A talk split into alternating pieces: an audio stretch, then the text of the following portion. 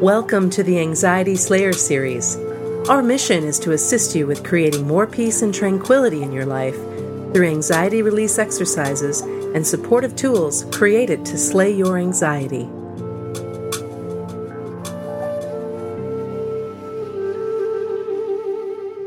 Welcome to Anxiety Slayer. I'm Shann Vander Leek here with my partner Ananga Sivyer. And together, we're armed with a collection of powerful techniques for reducing stress and anxiety.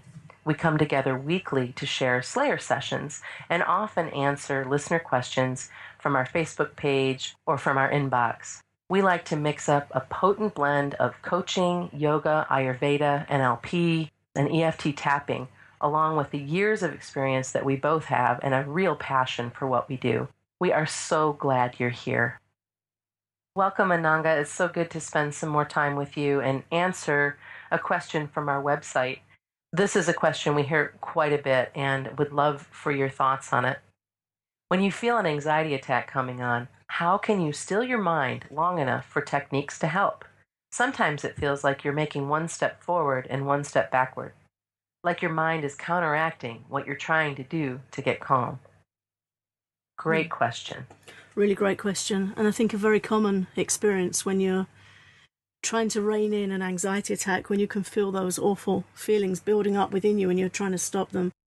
And I think for me, the most important thing I learned with dealing with escalating anxiety is don't try and fight it. And I think that's the cause of that. Taking a step forward and step backward scenarios that you, you try and stop the anxiety and then it comes back at you and then for a second you feel like you're gaining control and then it flares up more and I always think it's like you're having an internal confrontation. It just escalates and escalates. So the most important thing I learned was don't try and fight. Anything that you do that increases stress and adrenaline within you somehow fuels the anxiety attack even more. So don't try and fight it. Start breathing as slowly and consciously as you can and put your full attention on your breath. And sometimes we have a real urge to move, like we want to get away, but just try and walk away calmly. Don't run away. Don't let yourself react too emotionally if you possibly can. I know it's very hard because it's a real internal panic situation, but what I learned was don't try and fight. Start breathing as slowly and consciously as you can. And if you need to move, then start walking. And sometimes it really helps to match your paces to your breath. Then you're occupying yourself while you're making some calming activities. So you can for example, take four paces while you breathe and hold your breath for a couple of paces, then take four or five paces while you breathe out and just start really working with your breath, but as gently as you can. The other thing that really helps with this is to use acupressure points. There's a sequence of acupressure points you can use for calming anxiety and panic. And if you Google Anxiety Slayer, Quick Anxiety Stopper, you'll find our package for that and you can download detailed support that talks you through exactly how to use these points to stop mounting anxiety. So if I were in that situation, it would be don't try and fight it. Start breathing as slowly and consciously as you can. Start walking if you need to, and then employ those acupressure calming points while you're walking. It's just three simple points, tapping points. You tap, walk, and breathe, and things start to calm down for you very nicely. Wonderful suggestions, Ananga. Thank you so much. Again, to reiterate, don't try to fight the feelings that are coming on. Do your best to slow your breathing down, be conscious about your breath, try not to react emotionally. And then, if you feel like you need to move your body, walk and breathe. And of course, the acupressure points are always extraordinarily helpful. Is there anything else that you have to add, Ananga? Yeah, the other thing you can try requires a little courage and it's something you might need to practice, but it really does work. And that is to very calmly challenge your anxiety. So if you feel like trying that, this is how to do it. You take a deep breath and keep very still and non reactive. And you face your mind. It's your mind that's that's giving you these thoughts and feelings and triggering the body sensations. So you're rising above your mind by using your intelligence and asking questions. So you take a deep breath, get yourself as still as you can, then ask your mind, what's the worst you can do? Is this it? Sometimes you have this churning, horrible sensation in your stomach.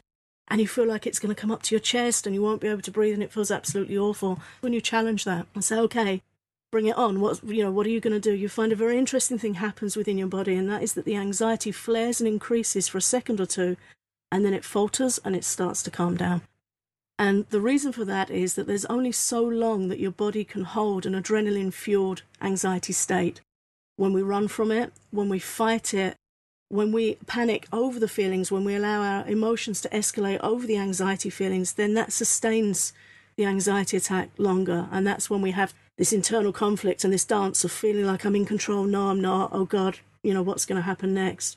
But when we get as calm as we can, use our breath, walk with our breath, and use the quick anxiety stopper acupuncture points, then we've got something to do to diffuse it and we regain a calm sense of control.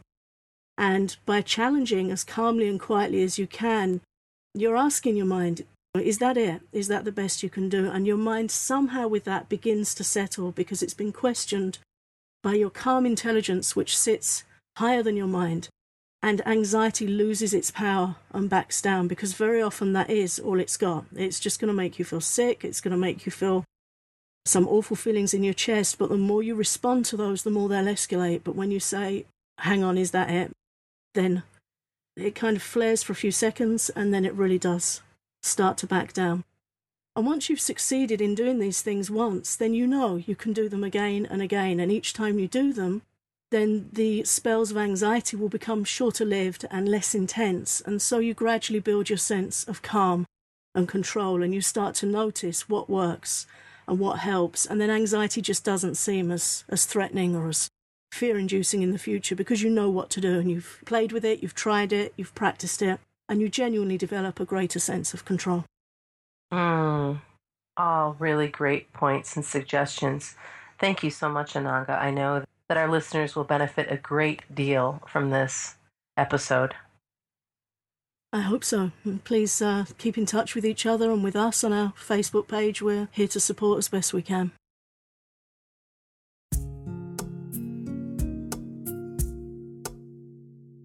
Thanks for listening to Anxiety Slayer. Visit the Slayer store for supportive tools and resources carefully designed to coach you away from stress and anxiety and into a state of relief and relaxation. You can find the Slayer store at anxietyslayer.com.